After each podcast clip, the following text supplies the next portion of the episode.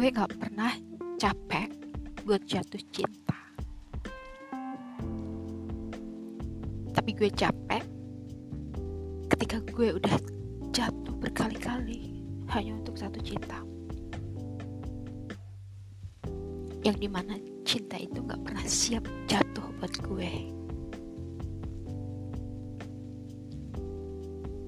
So ini kisah gue